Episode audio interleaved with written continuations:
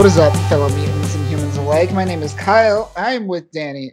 Once again, we are traversing through Dawn of X, and this is it, right? No, we got one more after this, sorry.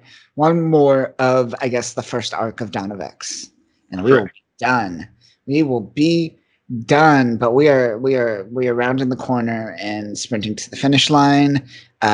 This week we are going into X-Force issue number 6. Last issue, we finished the mission, right?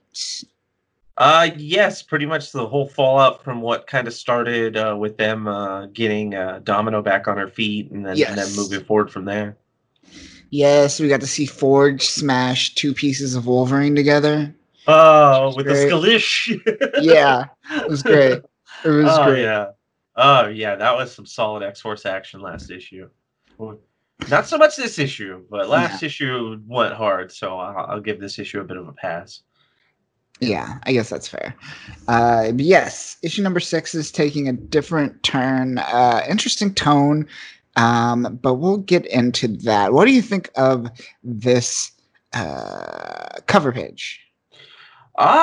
It definitely doesn't have that X-Force vibe already because it's focusing on Beast, and I get that he's supposed to be like the kind of head of X-Force, as if like he is Hickman running X-Men as a head of X, but it's just a weird already just step in a direction that I'm not as big of a fan of versus like the other issues. So them like highlighting and focusing on Beast and just this kind of cover would just, it underwhelmed me. It just caused me to immediately be like, okay, well, cool, Beast is kicking stuff while reading a book. Like, that's classic Beast. And if this was like an X-Men issue, then sure, I'd be like, this fits. But for X-Force, like that title above that image just does not fit for me. It feels very out of place. Yeah, agreed. Agreed, and we're gonna get into it later. But there's definitely some things that annoy me with Beast. Like you said, the eyes. Yeah. Oh yeah, like drawing wise, it's Beast has always been drawn weird by Segovia. Is that a new? Was that the artist? Yeah, Casaro was last time. Yeah, Casaro was last week. You're right. Yeah, so this is the new. For that. Yeah. New artist, Percy's still taking the writing helm. Now let's talk about this painter, Guru EFX, and I go into the inner page too, and their name is Guru EFX. What? That is definitely. I've noticed a trend over the last like 10 years that with like a lot of artists and comic book artists and just artists in general that they're taking on that kind of mantle of like the hip hop or the DJ or the more eccentric pop artist of the yesteryear, where they're just trying to do the really elaborate names that stand out, and it doesn't work as well. No. I feel like with regular just run of the mill artists and pensmanship. It speaks better to just have your actual name. These whole handles are just bizarre. It's just bizarre. You're not like a rock star. You're not like, I mean, you get these issues like, now I'm going to go out and get wasted and do a line of coke off the ass of a hooker. Like, it's like, all right, good for you, buddy. Like, I mean, if you were someone back in like the 80s or like in like the Andy Warhol era, like, you know, Basquiat, like those types of people, sure, you could give them weird names. It would fit to their time frame. But a modern day comic book artist having a name like that, you just seem like you're some dude from the internet who got popular enough to write from or do shit for Marvel. And it just doesn't fit for me. It doesn't seem like someone I would want to be friends with. Yeah, it would just seem like the arrogance and the level of just pushing of how great they think they are is there constantly in just interacting with them. And it's like, well, okay, I get it. Like, you did make it. You're on mainstream comics doing art for mainstream publishers, but like, let's just take it easy. Let's not let that get to your head, you know? But I don't know. It's overall the art in this issue probably would be one of the last things I was really upset with, because even though it's different than Cassara's, overall it didn't irk me in any way. I didn't have any problems with it. I mean, I've always had problems with the modern iteration of Beast design, that weird Sasquatch wannabe looking Beast. I hate to say it, but Joss Whedon's like Cat Beast. Like, I actually missed that. That's kind of crazy to say. Yeah, the Cat Beast always made me laugh so much back in the day. I'm like, are you serious with this? But it felt more beasty than this. Like, this feels like he's like almost a gorilla, almost. Like, it's bizarre. And the Beast before that, I loved, of course. Original Beast is the best. Original Cat Beast I would take over this, and then this would be my least favorite design style of Beast. And this is the one they've been using for him for about a few years now. I think like 4 or 5 years even. It's been actually a while. Yeah, interesting. It seems very inconsistent too. Like if you look at Beast over a couple pages, and you'll notice like longer hair, sometimes bigger chest, and then some pages slimmer with less hair. It's his posture too. His posture changes all the time. It's weird, and his head size like doesn't fit. Like there's some panels you'll notice where his head seems super tiny, and then his shoulders seem huge. But then there's another one where it's like, okay, his head's much bigger and like proportionate to his body. So, yeah, it's definitely like a problem with his anatomy. Where his old one, his anatomy was never so much of an issue because he was always hunkered down and kind of more ape-like. Like, it's weird. He's ape in his posture in Original Beast, but he looks like an ape in this new design, but he walks more bipedal human-like. It's confusing. Yeah. It's so confusing. I'm just like, no, they should have just kept the original or bring back the Cat Beast. I'm fine with it. Bring back the Cat Beast, guys. Come on, do it. Do it, you cowards. Hickman, do it. At least he looked beasty. In this, he just looks like he'd taken a lot of roids, and so much roids to the point that his hormones fucked up and he grew way too much hair. Oh, he's just abused hormones and roids, and now he's just a hairy dude who knows how to do biomechanical technology. I don't know. So they had him run X-Force, right? That all adds up. All right, let's get into this, shall we? Indeed. All right, the Master. After the assassination of Professor X on Krakoa, mutant leadership formed an agency for counterintelligence and combat application dubbed X-Force. Beast, one of the most tenured and trusted X-Men on Krakoa, leads the counterintelligence operations. Cut to Terra Verde, and we got the X-Force gang walking in the forest, in the jungle, in the tropics of Terra Verde, I guess. Which is just another way of saying Greenland. They get. I mean, not Costa Rica. Costa Rica last time was bad, but this is even worse in my opinion, because I'm just like, damn, you were just using Latin to hide the words that are already being used in other places. Oh yeah, yeah. They're not being creative. They're pretty much going with their first thought. They're not really they're not workshopping it. They're not. Yeah, there's zero workshopping going on with Terra Verde. Yeah. Terra Verde was like a cut, print. We're good. Done. Go move on. Someone else was like, "Hey, what about?" And they're like, "Moving on." Yeah. But we do get the familiar X-Force team showing up now, the one that we've come accustomed to, which is nice seeing them right away because I was already hesitant with Beast on the cover. I'm like, I don't give a shit about Beast and X-Force, but okay. It was Wolverine doing his Wolverine shit. All right, this is a good start. Yeah, so, they walk through the forest and Beast kind of stops them, and I think Sage is like, you're good, nothing's around you.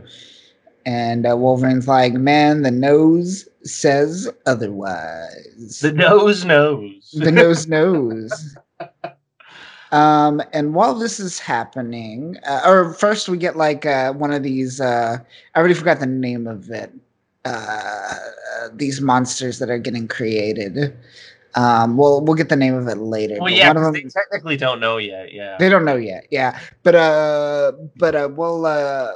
it kind of pops out from the shadows, right? Essentially, I watch them roll up on him, like right on Kid Omega from behind. Yeah, he's like chilling there as they're mobbing behind him, and Wolverine's like, "Yeah, we're surrounded. This is time for us to throw down," and he throws out his snake and gets ready to battle. He gets ready.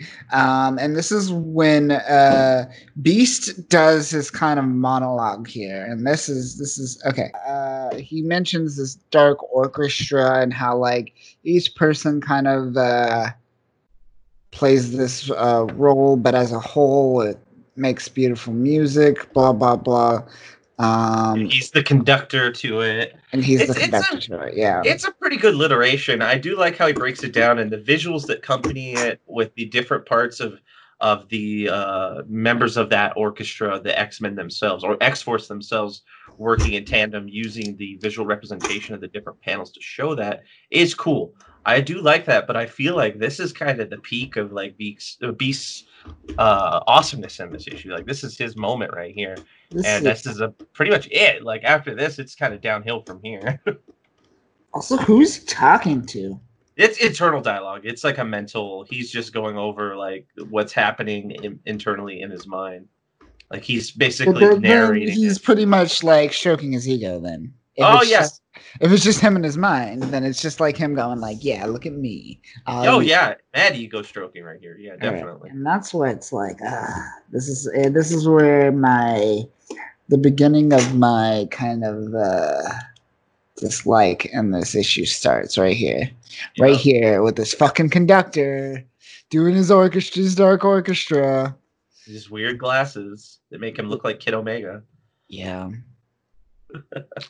His inconsistent beard. I don't get it. But his hair is constantly evolving. Just like the mutant race. But it kind of goes into like his role more or less. He's like, I handle like all the things on the DL, you know, that he's even like, that helicopter crash, that was a rotor malfunction, wink wink. Yeah, he goes on to stroke his ego even more, where he's like pointing out all these little things that happen. And it feels kind of weird because I'm like thinking, okay, X-Force just got set up in the last few months in the series, maybe even a handful of months, but still, it doesn't seem like they were functioning that long where all these like black op missions and sabotaging and things like that have actually felt like they organically have taken place. Like, it almost feels like he's shoehorning in all these activities of espionage and subterfuge. Right. And he's like, look what I accomplished. And all this time, I'm like, when did you, though? I'm pretty sure I'm just doing the one mission, right? Yeah. Yeah, it's like, for the most part, I've seen, like, Wolverine and Domino and, like, Forge even, like, throwing down on stuff. And Sage even having more of a hand in it. It's like, I almost forgot that Beast. Until this issue, I had forgotten that Beast was technically the head of X-Force. I didn't even know he was head of X. Why is he head of X-Force? He's the master of information, I guess. Ooh. Yeah, information. He's not the master of making good decisions, though. I mean, what is he gonna do? Bring back another round of X-Men from the past? He's gonna bring back the past X-Force. We're gonna have original Cable showing up. Yeah. Oh boy. Hey, Deadpool will be there. That'd be cool. Like Liefeld drawn characters. They'll be like, why are you I don't see a face, I just see pouches. Oh, that would be great if Segovia was like, his artwork was meshing with Liefeld's artwork. You could see the feet of Segovia's people, but Liefeld's would for some reason go past like the ground and you couldn't see them. These characters are all ankles. What's happening? That is funny. Let's make it happen, folks. Don't make it happen. Don't give Beast that option. I'd rather go with that over what's happening here, because what's happening here is not as interesting. But yeah, so they're just doing this mission still in Terra Verde, and then we cut to Xavier's confession, and this again, I didn't really understand the purpose of this outside of just being, I guess, like, I didn't really get the point of expressing this to the readers, I guess. I think they're trying to build up X-Force much more directly as like a CIA or as a government organization. And they're using a lot of these parables to like World War I and World War II to try to flush it out. And they're hinting at like the mutants essentially will become lazy and soft, and they will underappreciate what's going on here if they don't have the threat of fear or the fear of some sort of threat. Yeah, they mentioned Pearl Harbor at the end of this. And the Lusitania. They said Krakoa needs Lusitania. Krakoa needs a Pearl Harbor. Because right away, I'm just like, well, both of those things are kind of convoluted in their own conspiracies. So I guess if what he's saying is that he needs to propagate a Lusitania or Pearl Harbor kind of in the same way that a lot of people feel that those events were propagated by our own governments, then maybe then I can understand what he's saying. I thought that this is what he's saying. He's kind of saying they're using his death as that for them. Yeah. That's their Pearl Harbor. My death was our Pearl Harbor. You don't understand. But it's like things like the Lusitania are very, very shrouded in like conspiracy. Like a lot of people believe outright that the Lusitania was not a passenger ship; that it was actually a front for smuggling in weaponry to the British military from the American side of things. Because the Lusitania was the thing that shifted us into World War One. Is that when that sunk, we went into World War One as a reaction to that. But before it happened, even the Germans were posting newslets or little articles around the Lusitania saying, hey, if you get on this ship, your life is in jeopardy because we know the Lusitania is being used to smuggle weaponry in and used to fight against us. So we are going to sink this ship. Do not get on it. And then people got on it and it sank. And then everyone was just like, oh, my God, I can't believe the Germans did this. It's just like, oh, weird. So the motivation there, and also even with Pearl Harbor, how there were a lot of warnings and a lot of things that kind of make it fishy. It feels like Beast is kind of playing off of that notion where it's like, oh, maybe the professor wasn't killed just organically. Like maybe this was something else set in motion that they did on purpose to try to rally the mutants behind it, just like people were used to rally behind World War I and World War II with the Lusitania and Pearl Harbor. And that helps to add to the credence of who killed the last mercenary? Like, why did he die? Why wasn't the information extracted? Maybe the professor and Beast didn't want that information extracted because it takes away from the weight of what they're trying to do with the professor's death. Yeah. Yeah. And that's pretty much what this confession is essentially saying in a non-direct way, because it doesn't outright say like, oh no, like, the professor was murdered because of our ineptitude, because we wanted the mutants to be like, you know, fervorous. It's kind of like a tongue-in-cheek way of saying, well, we needed a Lusitania, and we happen to have gotten one. What do you think about that? Deal with it. Yeah. Yeah.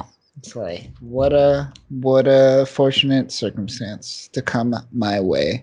Yeah. Thank goodness that terrible tragedy happened, because we would have never gotten to this war.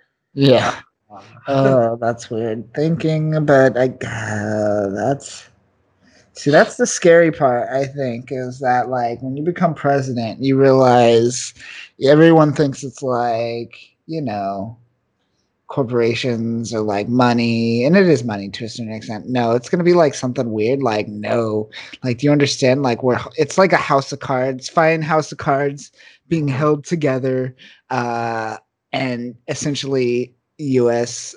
globalization is kind of holding the world together. Yeah, and that's what they see, and I bet you they're just like, "Well, fuck, what do we do? We can't change anything because then the world will just fall apart."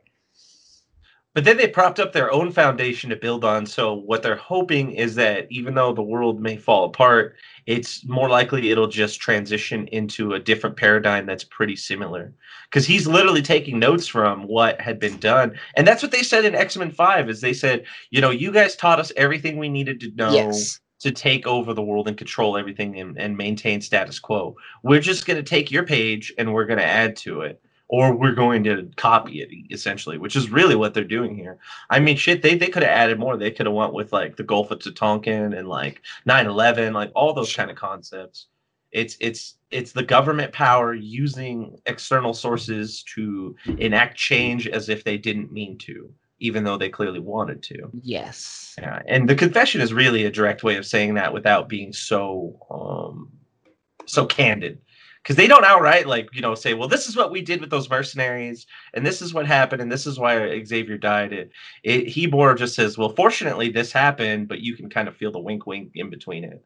I have a feeling in a few more X-Forces, we're going to get, like, a big reveal where the Xavier was like, oh, no, I had myself killed. Like, it wasn't them. Like, I had myself killed because I needed to rally mutantdom, and how else were we going to do it? History shows us this is the easiest way to do it, so this is what we did. Interesting. Okay. Yeah, I can see that. I could easily see that. But let's move forward. We cut to yesterday, presidential estate, Terra Verde. And essentially we got BTC, my man, with Xavier meeting with the Terra Verde president, right? And the sun, too, which is in the background, which will play a role. And essentially, they're kind of meeting. They didn't want to meet, essentially, right? And they kind of he makes a note that a lot of us didn't really want to do this agreement, more or less. Yeah, the treaty was that they're going to sign was hotly debated, and even before that was never really an option. But since things have changed so dramatically over the last few moments in the world, they have now been put in a situation where they're like, all right, we got to do a treaty with the mutants. If we don't, it's going to blow back on us hard. So he's reluctantly signing a treaty and bringing Terra Verde onto the playing field of Krakoa. Yeah. So as the president gives his kind of speech to start this kind of exchange going on, we start to see some weirdness happen, right? We see some vines moving. We see some funky things going on, right? Can we stop for a moment and go down to the bottom panel of page 8 and look at this guy on the right. Homeboy didn't even erase his lines. There's like background and human are one. Yeah. You're right. He did it with the he's just like, ah. Yeah, it's good. Oh, good enough. But we keep we see kind of like these vines kind of like start to go all over the place, and they take over the president's kind of leg as he's still talking, right? Giving his speech, and he said there will be no deal, pretty much. So he came to the conclusion that there will be no deal. And there will be they did have a deal, and essentially someone yells there will be no deal from the audience, and this is when he gets kind of like captured by these vine things. And the whole time Black Tom had already been talking kind of weird and doing his weird like talking in the third person kind of stuff. Yeah. And he already said it felt uneasy, but he was talking a big game where he was like, nothing bad's going to happen while Black Tom's around. Yeah. Oh, no. Like, this shit went down with Xavier before, but I will never let it happen again. And then all of a sudden when this pops off, Black Tom goes into fucking fight or flight mode, and he grabs the professor just right away. I love it. Instantly. Xavier's like, Xavier's trying to analyze what's happening, and Black Tom's already like grabbing him and shielding him. I like that level of fervor behind Black Tom. Yeah, it definitely shows him in a more heroic and like positive light than they're used to depicting him. I love it. He still sounds like he got hit with like a wiffle ball that way too many times, but speech is kind of off. But other than that, I'm loving everything about him. Yeah. These monsters, vine monster things, they're kind of like taking over. They're about to assault the president. BTC goes in, he gives his kind of speech like, I'm not going to let this happen again. I let it happen before, but no. Black Tom, not going to do it again. I think he even says like something weird like, we is not going to do it again or something like that. It was weird. Yeah, he said, we said not now and not never. You keep where you is. Professor. Yeah, that's what it is. That's what I was saying. Yeah. Professor. I'm like, what is he? He's supposed to be Irish. Why is he sounding like a Cajun? What's happening right now? Yeah, it's his dialect has fallen off since the get-go. He hasn't had his Irish is he Irish or Scottish? He's Scottish. He's Scottish because he's Scottish, sorry. He's Banshee's brother, right? Yeah. Yeah, they're brothers, not cousins. Yeah, so the Scots. It's weird, yeah, but his Scottish demeanor has not been there as a part of his character since the beginning of a lot of this stuff with Dawn of X. He's like a whole new person, but I like his little like, all right, you guys are going to turn into crazy vine creatures? Well, I'm going to turn into a crazy vine creature too. It's a vine off. Yeah, it's a vine off. It's a vine off. Oh, it's a vine off, all right. And as this is happening... Oh, he does say piss off. That's kind of Scottish. Piss off. A little bit. And he refers to himself, he says, Black Tom's a mean, stabby pile of splinters and razor blades. Oh, I want that to be on his Wikipedia page. Oh man. But yeah, we cut. But after that, we kind of cut to the point back at Krakoa, and the action's happening. It cuts away. What? It cuts away. It cuts away from the action, and it cuts to Black Tom, kind of explaining the action. And you're just like, oh, cool. I guess I didn't need to see that. Yeah, the one thing I wanted to see, you know, right? DC pop off, and you take it away from me. I'm like, oh, come on, come on, Percy, you're better than this. I just say like wee baby, like he ran off with a bunch of wee little babies, so he does get like a little. You got a little bit of Scottish going on there. Yeah, I guess that's the most I've ever really seen him kind of inflect that way out of any. Yeah. So yeah, he's just kind of giving his debriefing more or less of what happened. And after this occurred, let's talk about this again with I already forgot his name, the artist's name, the penciler's name. Look at this BTC kind of medium close-up drawing of his face. Again, with the eyes, he makes all his men so like pretty in the eyes. Oh, Segovia? Yes. Yeah, Segovia. Yeah, well, because normally when Black Tom is being portrayed, they show him kind of half human, half bramble, like kind of half vine construct, half person. But in this scene right here, he's all just regular Black Tom, and he's speaking more with his Scottish like dialect. So I don't know, it's a strange portrayal. Like he's almost kind of regressed back to his normal self. Yeah.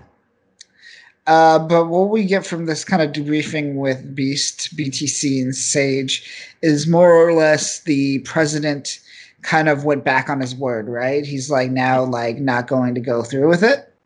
Correct. And what kind of Sage deducts is that they didn't really want the president to begin with. They wanted his son to be president. Yes. Well, no, what happened is that they thought that originally the weird vine people were there for the president, but they ended up abducting his son instead. Oh, the vine people wanted his son. Yeah, they abducted his son. His son was the true target, and once they got him, that's where they bounced and they didn't throw down. Okay, that's where I was tripping. Okay, yeah, okay. So yeah, I interpreted that as first as well. I was just like, wait, are they saying that they wanted the son to be president and that's why they took him, or what's? Oh no, he was just the target and that's why they took him. I get that. Yeah. Yes. So we cut to the presidential estate back at Terra Verde, and we got some guards outside the door while a doctor kind of helps him out. It looks like the president got a couple scuffs from today's event. He got a little vined up. Yeah. And we see a doctor kind of helping him, patching him up, and the doctor just is like, here you go, you're good. He leaves, and as he leaves, he is met with some subterfuged beast just waiting for him beyond the door. Not only beast... Gigantic head! Yeah, huge. Not only beast, but his fist as well is waiting. Poor doctor. He's just trying to do his job. Beast just like opens the door and like fucking cold cocks him hard. Yeah. Right? The fucking like broke his nose. That nose fucking broke. There's no way. Yeah. There's just no way. It's fucked. Like look at even his glasses are huge. That the proportion of his head is so different than how it's portrayed in most of the issue. Yeah. Yeah, it happens a couple times. It's ridiculous. It's so funny. You can literally fit like two of that dude's head. Yeah, you can. Beast's one head. You can fit his head in his mouth, probably. Yeah, it was kind of funny, but yeah, he drops that dude with effort, and you see that the guards have been dropped too, and the fucking like the president is just like, well, fuck this, I'm out of here. Yeah, he's like, nope, I'm gone. You can't be here. You can't. Oh shit.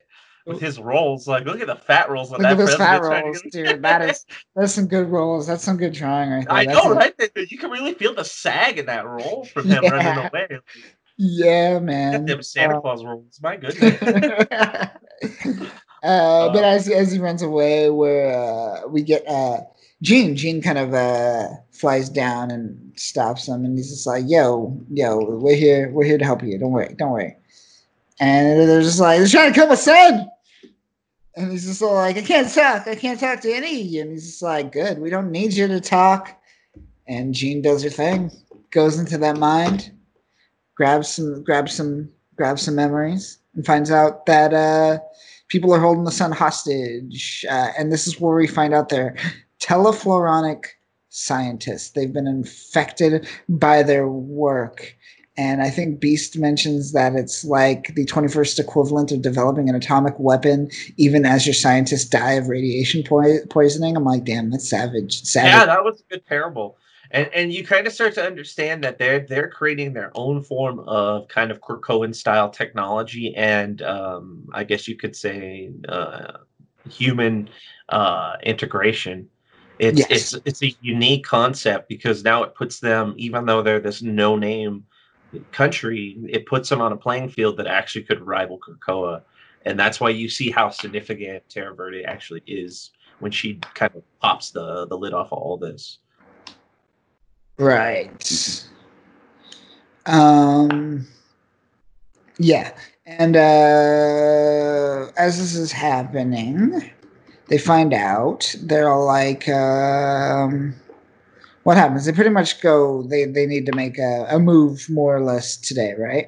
Yeah, because Beast understands what we just figured out, where he's just like, oh man, they're like way more advanced than we realize. Stuff that could kind of rival us.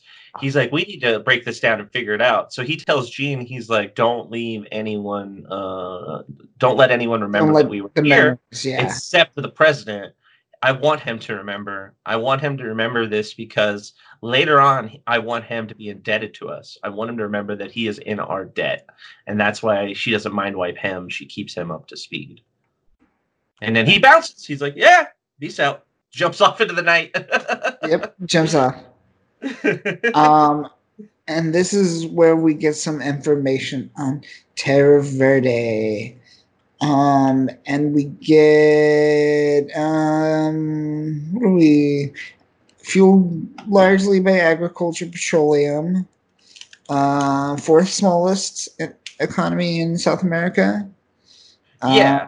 What else? They weren't really anything crazy. They were kind of something like no name. And, yeah. And there really weren't anything to be reckoned with until they started working on Telephoronics, and that's when the whole paradigm shifted financially, power-wise, politically, all that stuff. They ranked up real fast. I kept wanting to say Capcom every time I looked at the president's name too. Like I know it's COCOM, but it's just in my head. I put the P in there, and I was just like President Capcom. Oh man, it's such an interesting name though. I love their naming in this. Sometimes it's funny, and then other times you're just like you didn't even try. Yeah. It's I don't know. I don't know if it's editorial stepping in or people just getting lazy. It's always so messy with Marvel. It's hard to tell. But it's cool when they break into the telephoronics though, and how it actually reprograms you down to the cellular level using a micro fungal symbiosis. Mm-hmm. Or symbiosis, and it's like, wow, that's actually kind of what the Krakoan technology and the Krakoan stuff was doing. So they really are like tapping into a realm that only the mutants have, and that's what makes them kind of in a direct opposition to them. Yeah, they even said when Mutant Nation announced the treaty the proposal to the world, they sued them. Kakum, tried to sue. He's like, it was an act of plagiarism. I thought that was... Yeah, they straight up said you ripped us off. Because apparently they had been developing it in, like, heavily guarded secret. Even the UN was like, what's going on? Like, we want to know. And they're like, nope, we're not telling you yet. We're still working on it. Because it has the potential not only for the medical breakthroughs, but the weaponization properties. And that's where shit starts to get kind of crazy. It's an interesting concept that they'll kind of dive into more, and Beast will explain clearly why this is a big problem for the X-Men in the next few panels. Yes. So then we cut to Beast. We kind of cut to Beast, cutting back and forth between Beast and Domino, killing some of these. Oh, we should note that the whole reason why they ended up wanting to sign with the mutants is after a series of private talks. They agreed to sign because the pressure of the mutants and the rest of the world kind of came down on them so hard that essentially they had to sign with them. If they didn't, then the mutants essentially would have seen them as a direct opposition. And the president knows that they would have been fucked at that point. Because even though they're developing really powerful technology, they can't stand against Krakoa. No one really can. That's why most of the people sign with them anyways, because they're like, oh, yeah, we're here to help. We're not here to get in your way. Mm-hmm. Yeah. So yeah, then as we see kind of Beast in the shadows talking about what this is, we get Domino kind of fighting him, and Beast mentions that not only does it mirror Krakoan technology, the infected hosts are the organic equivalent of an Omega Sentinel, which is insane. Yeah, because like the Omega Sentinel, the nanobots will rewrite the host DNA and supplement them with the Sentinel design and structure. This technology, or this biotechnology, works the same. It works on a fungal level, on a more organic level. So that's crazy to think about, that the Sentinels could arise still. The whole problem that they mentioned in House of Powers of X is that the Sentinels still keep coming up no matter what. Yeah. This creates a new pathway that essentially the Sentinels now could arise as a bio. That makes the next issue of X-Men a lot more clear, actually. Yes. Yeah. Okay. Yeah. Oh, yeah. That makes a lot of sense now. Yeah, because that's the whole reason why they sacrificed the original X-Men crew anyway. Exactly. Because they were like, we got to put a stop to the Sentinel program. But now the Sentinel program has found a new pathway. This was this big debate that we were having originally, is like, you know, what can you do to stop the progression of artificial intelligence and the progression of robots, things like that? Even if you stop them in one way, they're bound to happen as a natural occurring force in humanity. Yeah, it's not an act. It's like more evolution. It's bound to happen. Yeah. And this is showing it that it's taking on a form that's actually more in line with nature itself, which is even scarier. Because then it's like, oh, shit, this isn't like technology we're fighting. Like, this is the planet itself now. Yeah. Which is interesting. It's fascinating. He refers to it as the Omega Cycle. Another version of the Omega Cycle. Which is not a dope-ass motorcycle. It's a process or paradigm, if you will. What is that? What does that mean? The Omega Cycle? That's the cycle, the paradigm that he's referring to, where the evolution of the technology or the process of that time produces an Omega Sentinel. Gotcha. So that's what he's saying, is that right here we see the infancy of the development of what could potentially become an Omega Sentinel. Yeah. Even down to its functionality already. Like right now, he's saying, like, look, it functions just like the Omega Sentinel program. And it's all bioorganic. And, it's pretty fascinating. And Beast is kind of telling this to the team that's currently fighting them. And these Beast panels kind of annoy me. Well, he's narrating. Yeah. But he's talking now because then Kid Omega kind of responds to him, right? So I assume they're kind of...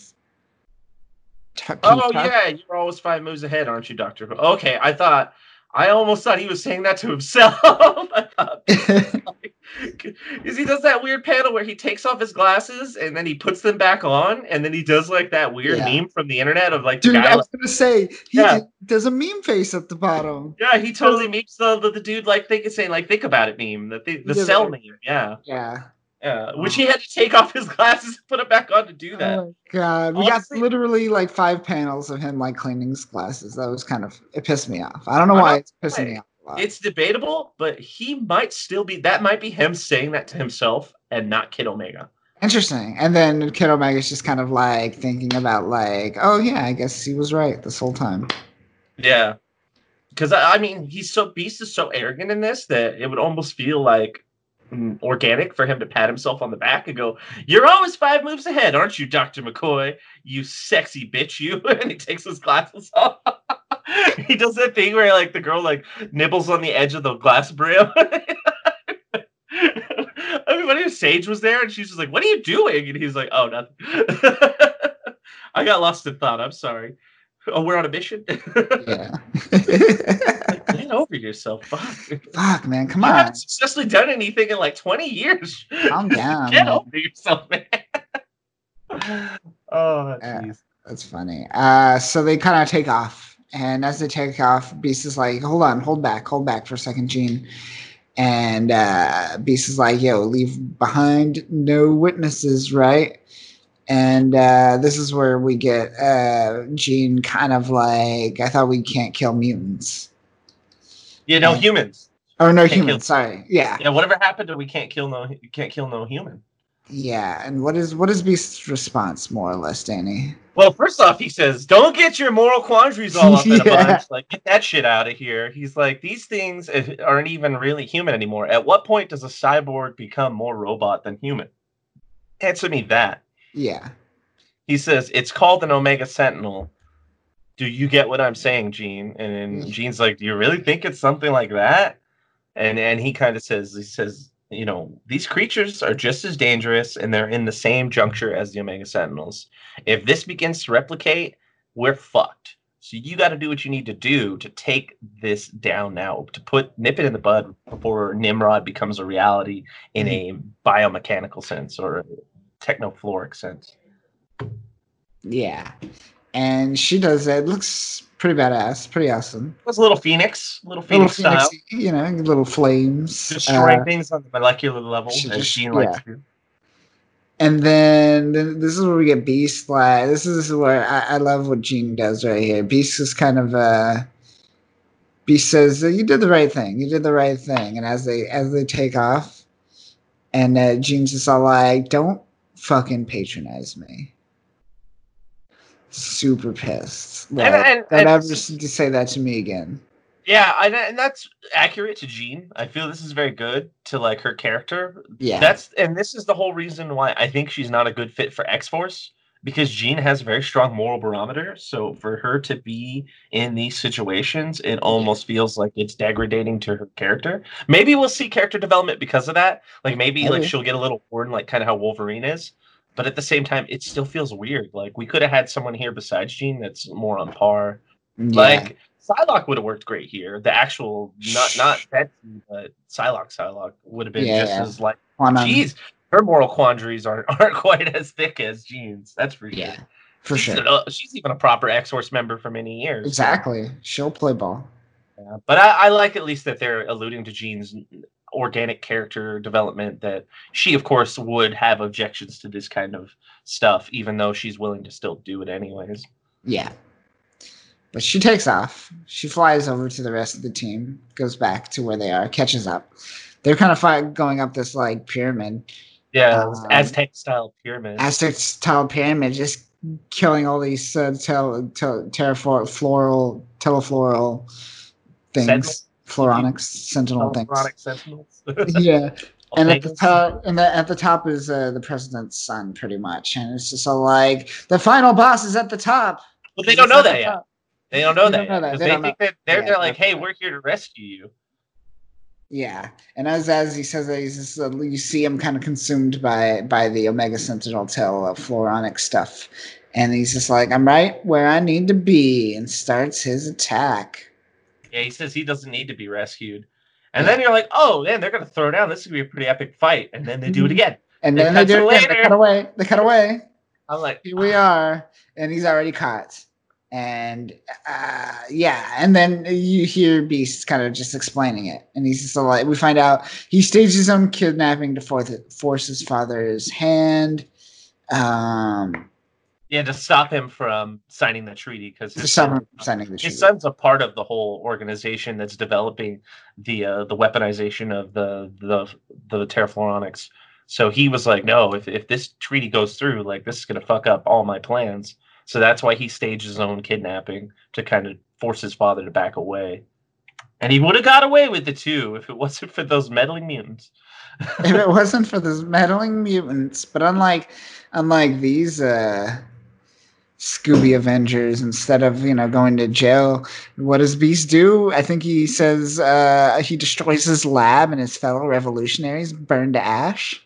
Yeah, he murders off anyone who could continue it on, destroys all the technology. He goes full on Dark Beast right here. Yeah, because then he goes through and he tries to eradicate the Telephoronics in his body.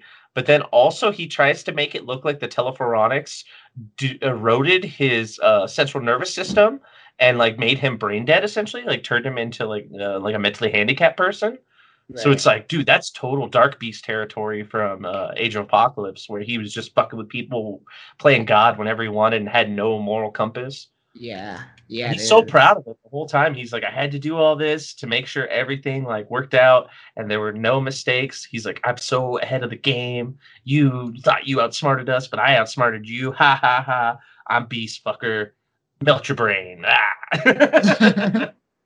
Yeah, it was crazy. Yeah. Yeah, so Beast is he's going full savage, man. He's not holding any punches. He's willing to play ball for the nation of Krakoa. So yeah, he sets him straight, or he thinks he sets him straight, or so we think. Yes. And we cut to him in bed, and he's kind of being approached by his son. Xavier's kind of in the background, more or less, and I think he's drooling. He's drooling. He's kind of, so it's assumed that he's kind of like, eh. He's not. Are they making him like he's dead, like brain dead, pretty much, yeah, more or less.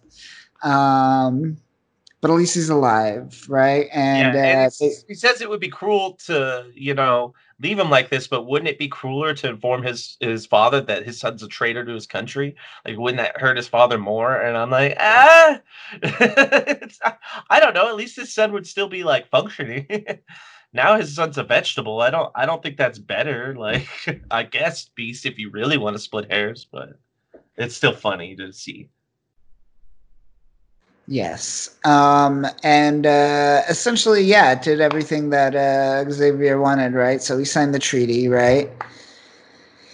And he got his treaty signed, and his people now get granted access to medicine, saving millions. And the president also is anti-nationalist now, so he hates all the nationalists in his country, and he's indebted to the mutants. Like, he literally acknowledges that he is in debt to the mutants, so they won him over. Mission accomplished. Yep, they did. They accomplished exactly what they wanted.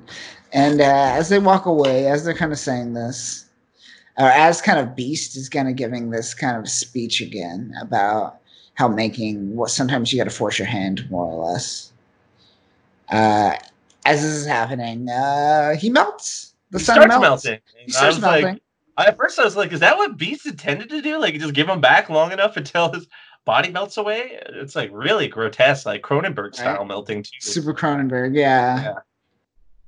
And he at first, yeah, you think he's kind of melting away, but no, he starts to turn into the vines and the floral sentinel mode. And it seems like Beast failed. His pompousness got the best of him. Yeah, he did not remove all of the technology from him, the floral tech.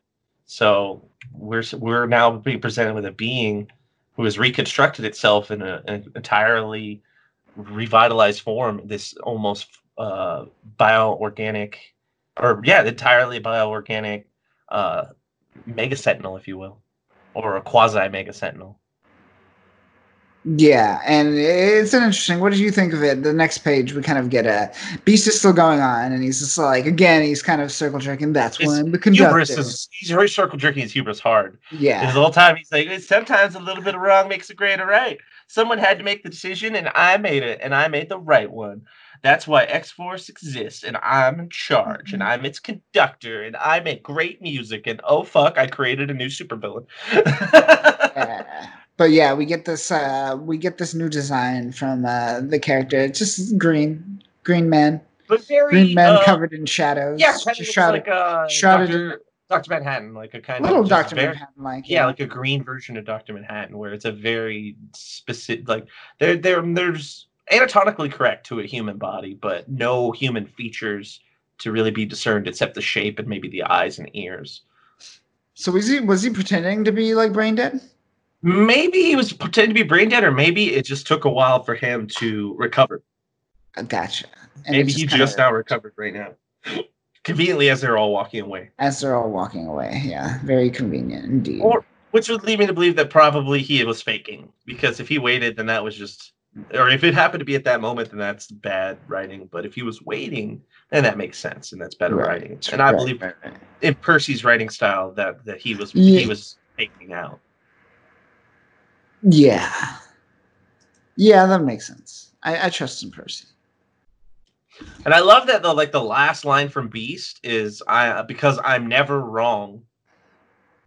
I'm never wrong. Yeah, the irony. Wow. Oh boy! I can't remember a time where Beast was right. Like, can you? Honestly, no. Like I'm digging through times where like certain people called certain things and like that ended up working out, but I don't remember a time where Beast was like, "I'm gonna do this" and it worked out. Like the most recent time where he did something big is he brought back all the younger X-Men. But that was wrong. And like that was wrong. Motherfucker is blue because he was wrong. Yes, exactly. He's a living testament. Yeah, he's a living testament to it. Yeah, he tried to cure himself and it fucked up. It made him even more monstrous. Like, he is maybe, I don't know, going to teaching? Like, full-time? Get off of X-Force? Yeah. I mean, he would work great as, like, a community college professor that they're, like, super arrogant, but they don't have the accomplishments to back it. So it's, like, his mentality would seat well with that kind of environment. It's like, I was never wrong. Now I'm always successful and right what I do, but now I'm a community college professor with a doctorate. It's like, what happened to you? What? Why? That's why he went on to join the Avengers, because they'll take anybody. They really will. They're like, well, we just signed Hawkeye, so I guess Beast, come on, man. Like, get in this. Come on. You got this. You got something. Acrobatic. That's a good issue. Yeah. Yeah. What did you think? What did you think of this issue? Well, I mean, it's easily the worst X-Force issue, but that still makes it way better than like the best Fallen Angels issue or something like that. So I can't hate on it all the way. I just don't like the narrative around Beast. Yes. I just like the use of Beast. I don't like the design of Beast. Like, look at go to the panel where it shows Beast being brought up to speed by Jean reading the memory of the president. Okay, like, make note of his head and shoulder size in that panel. Now go ahead a few more panels where it shows Beast working on that guy, the son of the president. Notice the size of his head and shoulders again. They have dramatically changed. He has a huge head and tiny shoulders in that panel. Weird. The original one, he has giant shoulders. Giant shoulders. Head. It's so weird. It's like this issue manifests the issue that people have had with Beast over the last like 20 years. Like, they don't know how to draw him.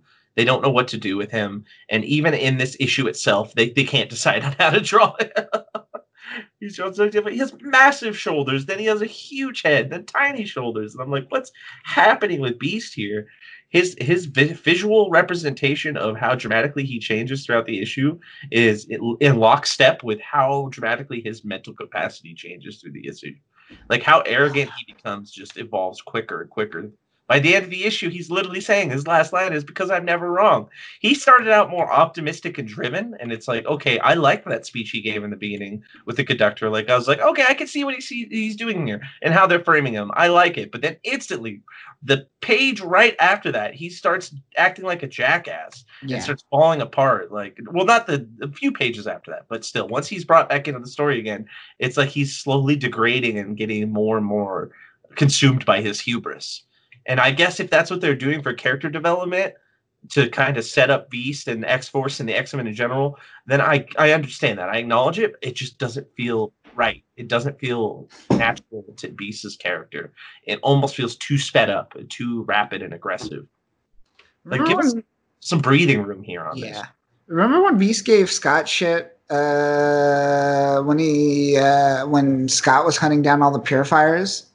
Yes, during the Dark or what was it, the Messiah Complex trilogy and all that, the Messiah trilogy, when like Scott enacted X-Force. When Scott enacted X-Force and started doing these kind of things, Beast was the vocal moral opposition. He literally was the exact opposite of what his character is here. That's why I'm like, I don't get this. Yeah, and now he's doing that exact thing. That's what came to my mind the most. Is that all the shit he gave Scott back in the day? That's actually dead on. Right. And now here's Beast. There better be a moment where like Scott's like, So remember when you gave me all that shit, asshole?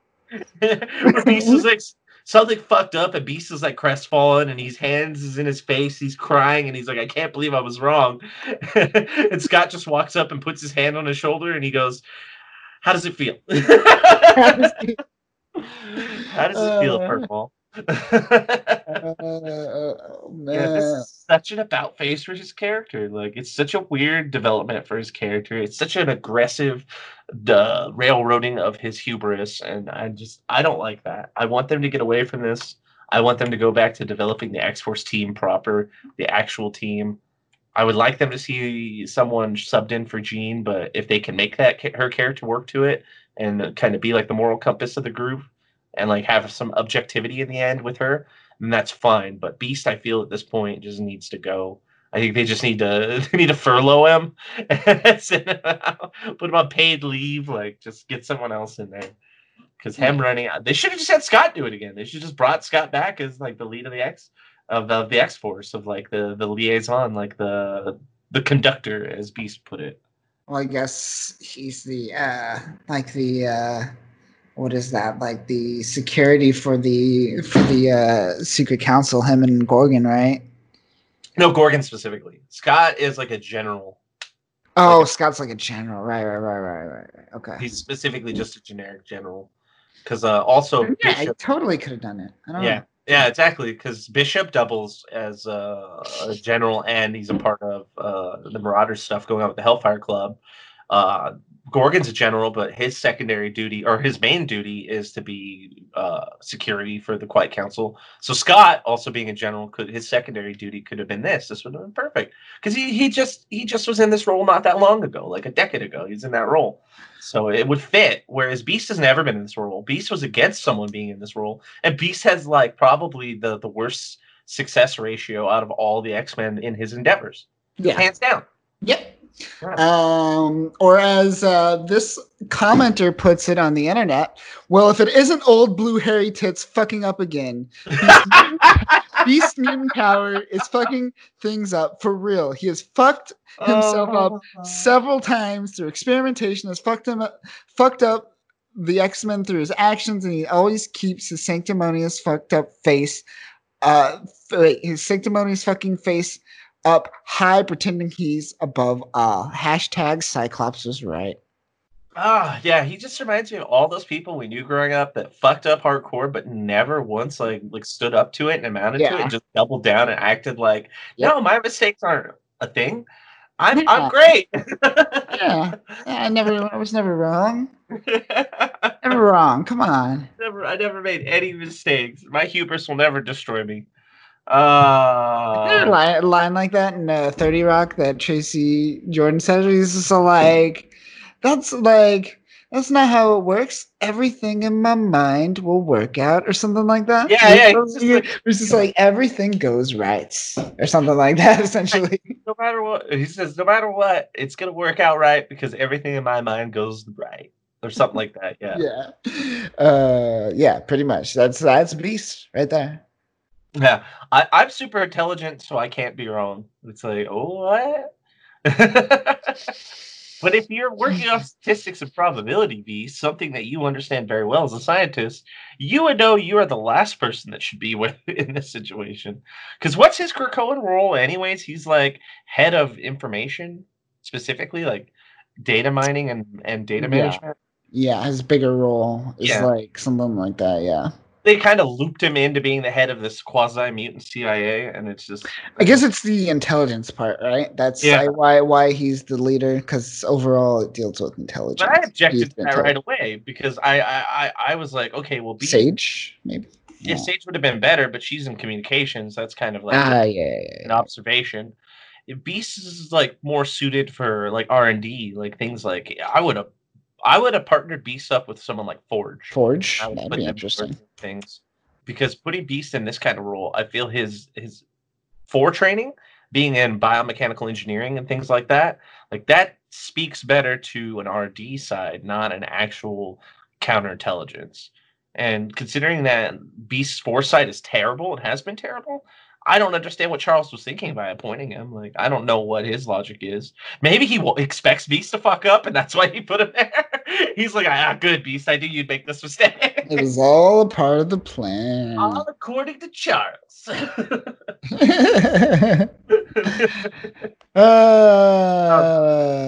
Beast. Oh, Beast. Oh, Beast. What will happen? What will come of you? What will you look like in the next issue? The next panel. Not the next issue. How big will your shoulders be and how tiny will your head be? Yeah. Or vice versa. We shall see. I always feel weird making fun of artists because they're still better than me, but I'm still gonna talk shit.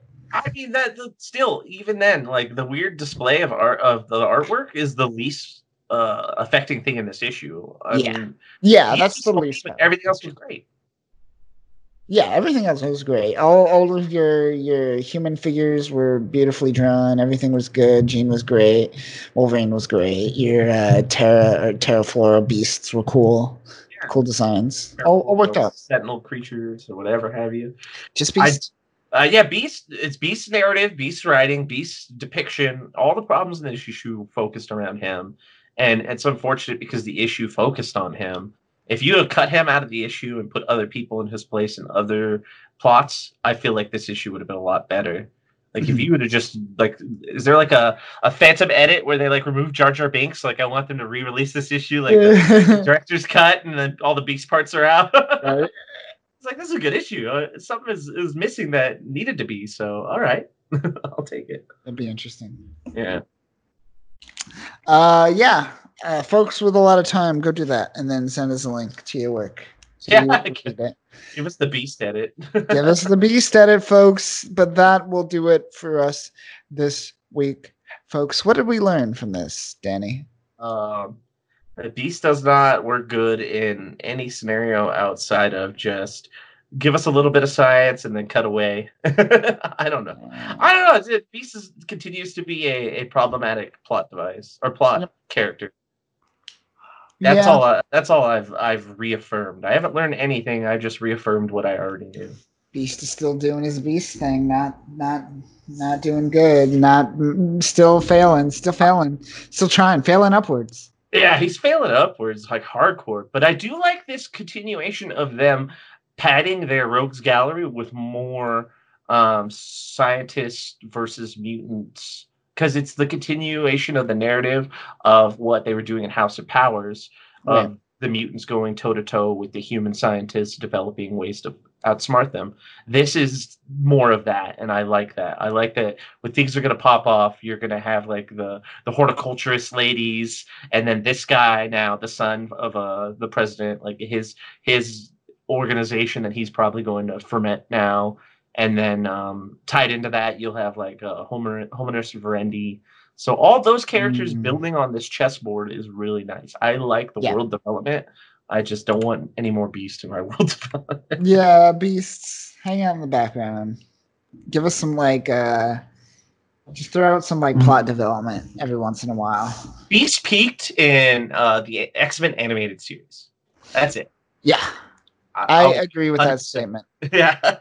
100% forward with that statement. Like, that was you want the best Beast writing and character development and portrayal? Watch animated X-Men series from the 90s. Because after that, he went off the rails and they did not know how to bring him back. And bring back Cat Beast. Let's see a return. Let's see a return to Cat Beast. Who was the artist? Was that Cassaday? I think that would be Cassaday because he was doing Gifted with Whedon. Cassaday was doing that. So yeah, I liked Cassaday. I thought that was a weird choice, but it grew on me. And now that I've seen the new iteration of Beast over the last like handful of years, I'm like, dude, I miss that, which is crazy, but I'll take it. I'll take it over one of the times. Yeah, for sure. Let us know. Give us a shout out. Tell us what your favorite Beast is, folks. But that'll do it for us this week. Next week, we're going to dive into X-Men issue number 6, finishing up the first arc of Dawn of X. And it will somewhat moderately tie into this episode in terms of a possible return of a certain robot that could destroy everything. Possibly. Possibly also a kind of a callback, big throwback to House X. How could they not stop Nimrod? Right? Oh my God, they didn't stop him? Gasp. The time traveling plot device robot? Oh, good. Yes, yeah, so tune in for that. But until then, be sure to like, subscribe, follow, heart, leave a GIF. I don't know, whatever option. Do all of them. Do all of them. They're gonna make a GIF out of Beast taking off his glasses and then putting them back on and doing that meme pose. throw me all the Beast GIFs my way. Oh man, I'm gonna get some naughty ones, aren't I? All right, no more Beast talk, for us this week, guys. Tune in next week, but until then, remember the robots are going to kill you, and if not, the techno-organic virus will. So look at a wall. They're plant-based robots now, so yeah, they're plant-based robots. So plant-based robots are going to kill you. Yeah, plant-based robots will take you out. So yeah. Beware of your plants. Get rid of them. Burn them right now. Right now. Preemptive. Take the fire. The first shot. Yeah.